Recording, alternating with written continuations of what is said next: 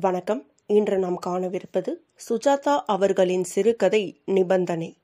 ஒன்பது மணிக்கே வெயில் குளித்திற்று. கசகசவென்று வியர்வை முதுகுக்குள் மார்பில் எல்லாம் சின்ன சின்ன ஊசிகளாக குத்தியது. ஈஸ்வரிக்கு பட்டுப்புடவை ஏன் உடுத்திக் கொண்டு வந்தோம் என்று இருந்தது. பெரிய யானை ஒன்று முனிசிபாலிட்டி குழாயில் சமர்த்தாக தண்ணீர் பிடித்து முதுகில் ஆரவாரமாக வாரி இறைத்து கொண்டு இருந்தது யானை பாகன் பீடி குடித்துக்கொண்டே இருந்தான். எதிரே கட்டை குட்டையாக கோபுரம் தெரிந்தது. அருகே தெப்பக்குளம். அதற்கு எதிர்ப்புறத்தில் பழங்காலத்து மரக்கட்டிடத்தின் உச்சாணியில் இருந்த வினோத கடிகாரத்தையே பார்த்து கொண்டு பத்து பதினைந்து பேர் ஒன்பது அடிக்க காத்திருந்தார்கள். மணி அடிக்கும் போது இரண்டு பொம்மை ஆடுகள் ஒன்றை ஒன்று முட்டிக்கொள்ளுமாம் மகாராஜா செயலாக இருந்தபோது வாங்கி போட்ட கடிகாரம். இப்போது மகாராஜாவே அந்த பதினைந்து பேரில் ஒருவராக இருந்தால் ஆச்சரியப்படக்கூடாது என்று சோமசுந்தரம் எண்ணினான். கோயிலுக்கு போயிடலாமா முதல்ல? கோயிலுக்கு போயிடலாமா முதல்ல? என்றாள் ஈஸ்வரி.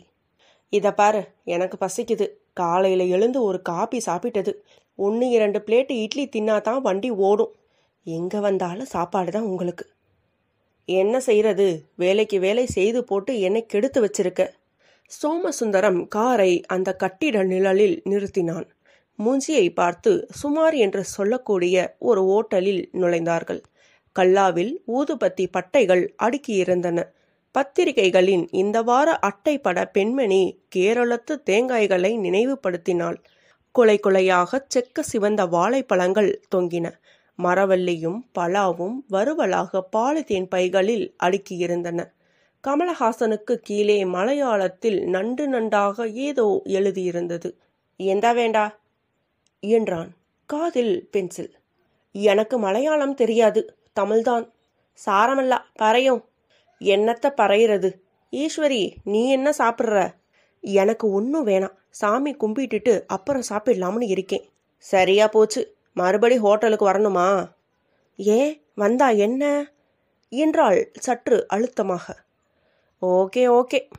சின்ன பிள்ளையிலிருந்தே எங்கள் அப்பா அம்மா கற்றுக் கொடுத்துருக்காங்க. சாமி கும்பிட்டுட்டு சாப்பிடணும்னு. உங்களுக்கு அது மூட நம்பிக்கையாக இருக்கலாம். வேணாம். சேச்சே இந்த சின்ன விஷயத்துக்கு சண்டையை துவங்காத. சரி ஏன்பா எனக்கு முதல்ல மூணு இட்லி வடை அப்புறம் பச்சை தண்ணி பச்சை வெல்லம். சுக்கை போட்டு காய்ச்சி மஞ்சளாக ஒரு வெல்லம் கொண்டு விற்பீங்களே அது வேண்டாம். கேட்டோ? என்றான். கணவனின் மலையாள முயற்சிகளில் சிரிப்பு வந்தது ஈஸ்வரிக்கு. கோபம் போய்விட்டது. முணுங்கனா கோபமா? என்றான். பின்ன என்னவா? நான் எதை சொன்னாலும் அதுக்கு எதிராக சொன்னா? சரி இன்னைக்கு ஒரு ப்ராமிஸ் நீ என்ன சொன்னாலும் சரி சரி. மறுப்பே தெரிவிக்க மாட்டேன். வெளியூரில் ஓட்டலில் வந்து எதுக்காக சண்டை போடணும்? சாப்பிட்டு விட்டு வெளியே வந்தபோது ஈஸ்வரி அந்த அம்மாளை பார்த்தாள். பிராமண மாது. நாற்பது இருக்கலாம். கிழிந்த நார்பட்டில் ஜாதிக்கட்டு. ரவி கையில் ஒட்டு. நெற்றியில் வெறுமை. நர இலையோடிய தலை ஒரு சின்ன தேங்காய் போல இருந்தது. அவர்களை அணுகி சன்னமாக பிச்சை எடுத்தாள். தயக்கமாக கை நீட்டி தயக்கமாக கையை நீட்டி ஆசியமில்லாமல் சிரித்து மெல்லிய குரலில் அம்மா மகாலட்சுமி ஏதாவது காசுதாயே என்றாள். பற்கள் அங்கொன்றும் இங்கொன்றுமாக சோழிகள். அவள் ஒரு காலத்தில் செல்வாக்காக இருந்து நொடிந்து போய் பிச்சை எடுக்க வந்திருக்க வேண்டும் என்பது அவள் தோற்றத்திலும் கூசி குறுகிய தயக்கத்திலும் வெளிப்பட்டது. சோமசுந்தரம் அவளுக்கு நாலனா கொடுத்தான். அவள் அதை வாங்கி பார்த்து நாலனா போராதுப்பா குழந்தை பசியா கிடக்கிறா. நானும் பட்டினி என்றாள். எவ்வளவு தரணுங்கிறீங்க பாட்டி? பாட்டி என்று அழைத்தது அசம்பாவிதமாக இருந்தாலும் மாமி என்று அழைத்து தனக்கு ஒரு அவசியமில்லாத பிராமணத்தன்மையை வரவழைத்து கொள்ள சோமசுந்தரம் விரும்பவில்லை. ஒரு ரூபா கொடுத்தா எதிர்த்தாப்புல காப்பி கிளப்புல ஒரு முழு சாப்பாடு கிடைக்கும். நானும் என் பொண்ணும் சாப்பிடலாமுங்க. அவள் தமிழில் மலையாள உச்சரிப்பு தென்பட்டது. பாலக்காடாக இருக்கலாம். இதை பாருங்க உங்களுக்கு ஒரு ரூபா கொடுத்தா உங்க வாழ்க்கை பிரச்சனை தீர்ந்து போயிட போறதில்ல. கொடுக்கறத வாங்கிட்டு போங்க பெரியம்மா. வேற மூணு நாலு ஆளுங்க கிட்ட கேட்டா ஒரு ரூபா அவ்வளவுதான் என்று சோமசுந்தரம் நடந்தான். ஈஸ்வரி சற்று தயங்கினாள். அம்மா மகாலட்சுமி ஜெகதீஸ்வரி பூவும் பொட்டுமா அழகா தங்க மாட்டமா இருக்கியே. உனக்கு தங்க விக்கிரகம் மாதிரி ஒரு புள்ள பிறந்து எல்லாரும் செழிப்பா இருப்பீங்க. ஒரு ரூபா கொடுத்துட்டு போமா ராஜாத்தி. கணவன் அங்கிருந்து அவ கூட என்ன பேச்சு? வா வா என்று அவசரப்படுத்தினான். ஒரு கடைக்குள் நுழைந்தான். தொந்தரவு பண்ணாதீங்கம்மா. போங்க. என்று ஈஸ்வரி நடக்க அந்த பெண்மணி தொடர்ந்து கடை வாசல் வரைக்கும் நீட்டிய கையுடன் வந்தாள். கடைக்குள் ஆயிரம் உதவாக்கரை சாமான்கள் இருந்தன. எத்தனை விதமான மர யானைகள். மரம் இழுக்கும் யானை சேவிக்கும் யானை ஏன் யானை மேல் யானையை கூட விட்டு வைக்கவில்லை. என்ன போனாளா? இல்லைங்க பாவம் ஐயர் சாதி. ஆமாம் ஐயர் சாதி தான். அதுக்குன்னு ஜாஸ்தி பணம் கொடுக்கணுங்கிறியா பிச்சையில் கூட வர்ணாசர்ம தர்மமா? இந்த யானை என்ன விலைங்க? சட் அது வேணாங்க. புத்தி போகுது பாரு. விலை கேட்டேன். திருவனபுரத்துக்கு வந்ததுக்கு ஞாபகமாக யானை வாங்கிட்டு போக வேண்டாமா? அது நல்லா இருக்குதுல்ல. என்று நீண்ட சதுரப்பாயின் மேல் தத்ரூபமாக ஒரு யானை வரையப்பட்டிருந்ததை காட்டினாள். ஹாலில் அலங்காரமா தொங்கவிடலாம் என்னப்பா விலை? பதினெட்டு ரூபாய் கொடுத்து அதை வாங்கி சுருட்டி கொண்டு கடைக்கு வெளியே வரும்போது அந்த அம்மாள் இன்னும் நின்றிருந்தாள். அதே அரைக்கை நீட்டல் அதே அசட்டு சிரிப்பு ஏழ்மையின் தங்க மெடல்கள் ஈஸ்வரிக்கு குற்ற உணர்வு உறுத்தியது. பதினெட்டு ரூபாய் கொடுத்து அலங்கார சாமான்கள் வாங்குகிறாய். எனக்கு நாலனாவுக்கு கணக்கு பார்க்கிறாய் என்று அவள் பார்வையை கேட்பது போல தோன்றியது. கணவன் கவனிக்காமல் காரை நோக்கி நடந்து கொண்டிருக்க ஈஸ்வரி இரண்டாம் முறை தயங்கி யோசித்தாள். பாட்டி உங்க பேர் என்ன? அலமேலுமா? எந்த ஊர் நீங்க? வடக்கே திருச்சூர். ஏன் இப்படி பிச்சை எடுத்து பிழைக்கும்படியா ஆயிடுச்சு? அதை ஏண்டிமா கேட்குற என் தாத்தா சப்ரஜிஸ்தராக இருந்தார். ஆற்றுல நாலு சேவகா இருந்தா. தென்னந்தோப்பும் துறவுமா. காய் காய்ச்சி தாழ்வாரம் பூரா கொட்டியிருக்கும். அது சரி இப்போ ஏன் இப்படி ஆயிடுச்சு? எங்கள் அப்பன் சொத்தையெல்லாம் அழிச்சிட்டு எங்களை நடுத்தெருவில் நிற்க வச்சுட்டு போயிட்டான். சமையல்காரனுக்கு வாக்கப்பட்டேன். அவரும் போயிட்டாரு. நானும் என் பொண்ணு மட்டும் தனியா. கூட பிறந்தவங்க யாரும் இல்லையா? இருக்கான். தம்பிக்காரன் திருச்சூரில் வாத்தியாரா இருக்கான். ஆம்படையா பேச்சை கேட்டுண்டு துரத்தி விட்டுட்டான். வீட்டு வேலை ஏதாவது செஞ்சு பிழைக்கிறது தானே? பிழைக்கலாம். யாராவது வேலை கொடுத்தா தானே? அதுக்கு கூட சிபாரிசு தேவையா இருக்கு. இல்லைனா திருடி புடுவனா? இப்ப கூட ஒரு நம்பூதிரி வீட்டில் கூப்பிட்டு இருந்தா. போறதுக்குள்ள வேற பொம்மநாட்டி வந்துட்டா.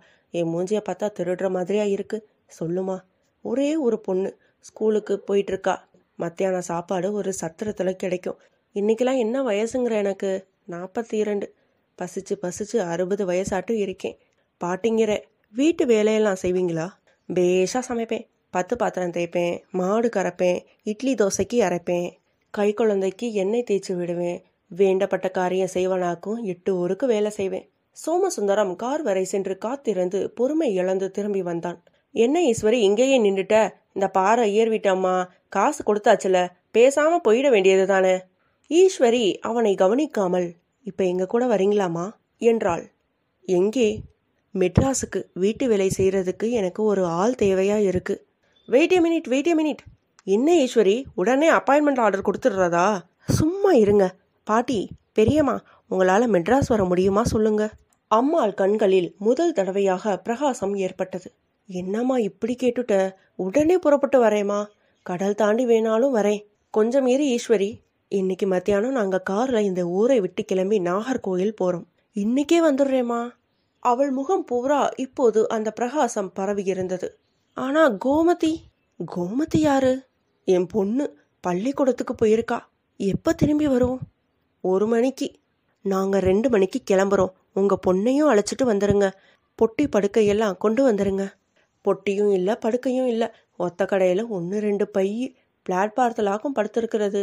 கண்களை துடைத்து கொண்டாள். மகாலட்சுமி மாதிரி தாமா வந்து சேர்ந்த நீ. நான் நாயா உழைக்கிறேன். உடம்பு செருப்பாக தேஞ்சு போடுறேன் சரி சீக்கிரம் போயிட்டு வாங்க.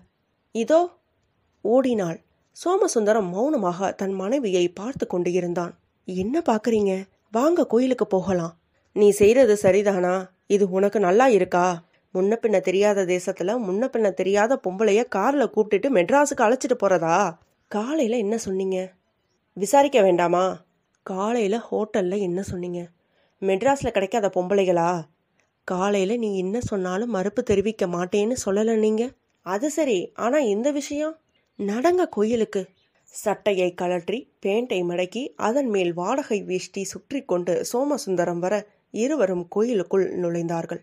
ஆம்பளைங்க மட்டும் சட்டையை கழட்டணும்னு என்ன ரூல் இது? என்று அவன் ஹாசியத்தை அவள் கவனிக்கவில்லை. எவ்வளவோ தடவை சாமி கும்பிட்றோம். என்ன பிரயோஜனம்? நடைமுறையில் ஏதாவது நல்ல காரியம் செய்ய வேண்டும். இந்த ட்ரிப்புக்கு இதுவரை எவ்வளவோ ரூபாய் செலவழிச்சிருக்கோம். எத்தனை பெட்ரோல் எத்தனை சினிமா எத்தனை ஐஸ்கிரீம் எத்தனை கண்டாமுண்டா சாமான்கள். ஒரு ஏழை பொம்பளைக்கு நாலனா கொடுக்க மூக்கால் அழுறோம் நாமெல்லாம் மனுஷங்க இல்லையா? இரக்கம் கிடையாதா? வேறு யாராவது பார்த்துப்பாங்கன்னு எல்லாரும் விட்டுட்டா யார் அந்த வேறு யாராவது? கோயிலுக்கு கூட போக வேண்டாங்க. இந்த மாதிரி ஒரு நல்ல காரியம் செஞ்சா அதுவே பெரிய தவாஸ் சோமசுந்தரம் நடந்து கொண்டே கைத்தட்டினான் இருவரும் சன்னதிக்குள் நுழைந்தார்கள்.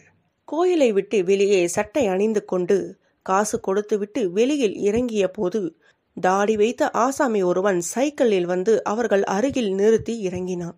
அவனை சமீபத்தில் பார்த்த மாதிரி இருந்தது. சார் ஒரு விஷயம். ஒன்றும் வேணாம்ப்பா. நான் எது விற்கிறதுக்கு வரலையாக்கும். எதிர்த்தாப்புல கடைக்காரன் தான்.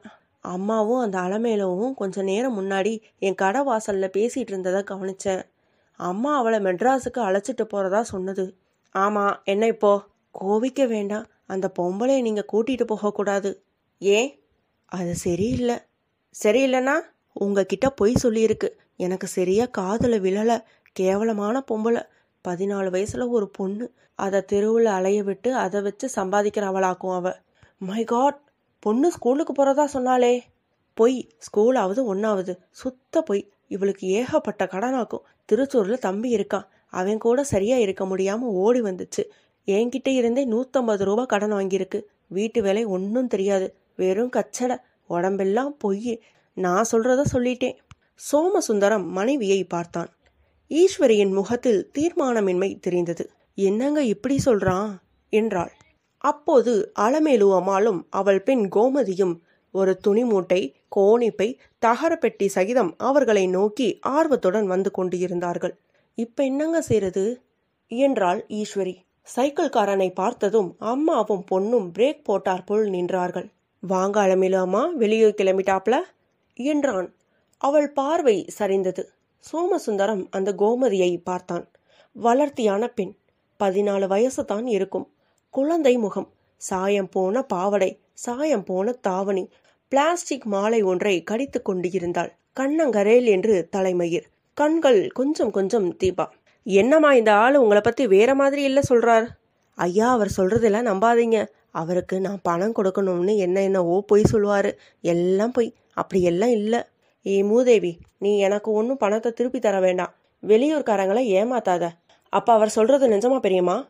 பொய் எல்லாம் பொய். நான் ஏழை ஏழை சொல் அம்பலம் ஏறாதுப்பா. எல்லாரும் சேர்ந்துட்டு அழிச்சாட்டியம் பண்ணி ஈஸ்வரி கோமதியை பார்த்து கொண்டே இருந்தாள். அந்த பெண் பூமியை பார்த்து கொண்டு கால் கட்டை விரலால் வட்டங்கள் வரைந்து கொண்டே இருந்தது. ஈஸ்வரி வாங்க போகலாம் என்றாள். இரு ஈஸ்வரி இதை சரியா விசாரிச்சிடலாம். யார் பொய் சொல்றாங்கன்னு பாத்துடலாம் என்றான் சோமசுந்தரம். யார் பொய் சொன்னாலும் யார் நிஜம் சொன்னாலும் இந்த அம்மா நமக்கு வேண்டாம் என்றாள் தெளிவாக. அப்படி பட்டுன்னு சொல்லிட்டா எப்படி? உனக்கு உதவிக்கு வேண்டும் தானே? உனக்கு உதவிக்கு வேணும்ட்டு தானே? மெட்ராஸ்ல கிடைக்காத பொம்பளைகளா? இந்த ஆள் சொல்றது எவ்வளவு தூரம் நிஜம்னு யாருக்கு தெரியும்? ஈஸ்வரி கோபத்தில் வெடித்தாள். இப்ப நீங்க கிளம்புறீங்களா இல்லையா? சோமசுந்தரம் மௌனமாக காரை ஸ்டார்ட் செய்தான். மெதுவாக நகர்ந்தான். அந்த அம்மாள் அந்த பெண்ணுடன் கூட ஓடி வந்தாள். ஐயா அம்மா அம்மாடி எனக்கு ஒரு வழி பண்ணி கொடுப்பேன்னு நினைச்சேன். ஏதோ பசி கொடுமையால அடுத்த வேலை சாப்பாட்டுக்கு இல்லாத கொடுமையில தவறுதலா நேர்ந்திருக்கலாம். நீங்க மன்னிக்க கூடாதா? என்ன உங்க ஆத்துல சேர்த்துக்க வேணாம். பட்டணத்துல அழைச்சுண்டு போய் ஏதாவது ஒரு ஆசிரமத்துல ரெண்டு பேரையும் சேர்த்துடுங்கோ. புண்ணியம் உண்டு. இந்த இடத்துல இருந்து எனக்கு விடுதலை கொடுங்கோ. தாடிக்காரனை காட்டி இவன் தான் என்ன அந்த மாதிரி பண்ணான்? இவன் தான் சொல்லி கொடுத்தான். இவன் தான் சொல்லி கொடுத்தான். சாரி பிரியமா உங்களுக்கு ஹெல்ப் பண்ண முடியாத நிலையில இருக்கேன். சோமசுந்தரம் கியர் மாற்ற கார் வேகம் பிடித்தது. அதன் கண்ணாடி வழியாக மூவரும் நிற்பதை பார்த்தாள் ஈஸ்வரி. புடவை தலைப்பில் அழுது கொண்டே அலமேலும் சங்கிலியை கடித்துக்கொண்டு காலால் தரையில் கோடிட்டு கொண்டு கோமதி. சற்று தூரத்தில் அவர்களை வா என்று கூப்பிடும் அந்த சைக்கிள் தாடி. கருணைக்கும் சில நிபந்தனைகள் உண்டு. நன்றி.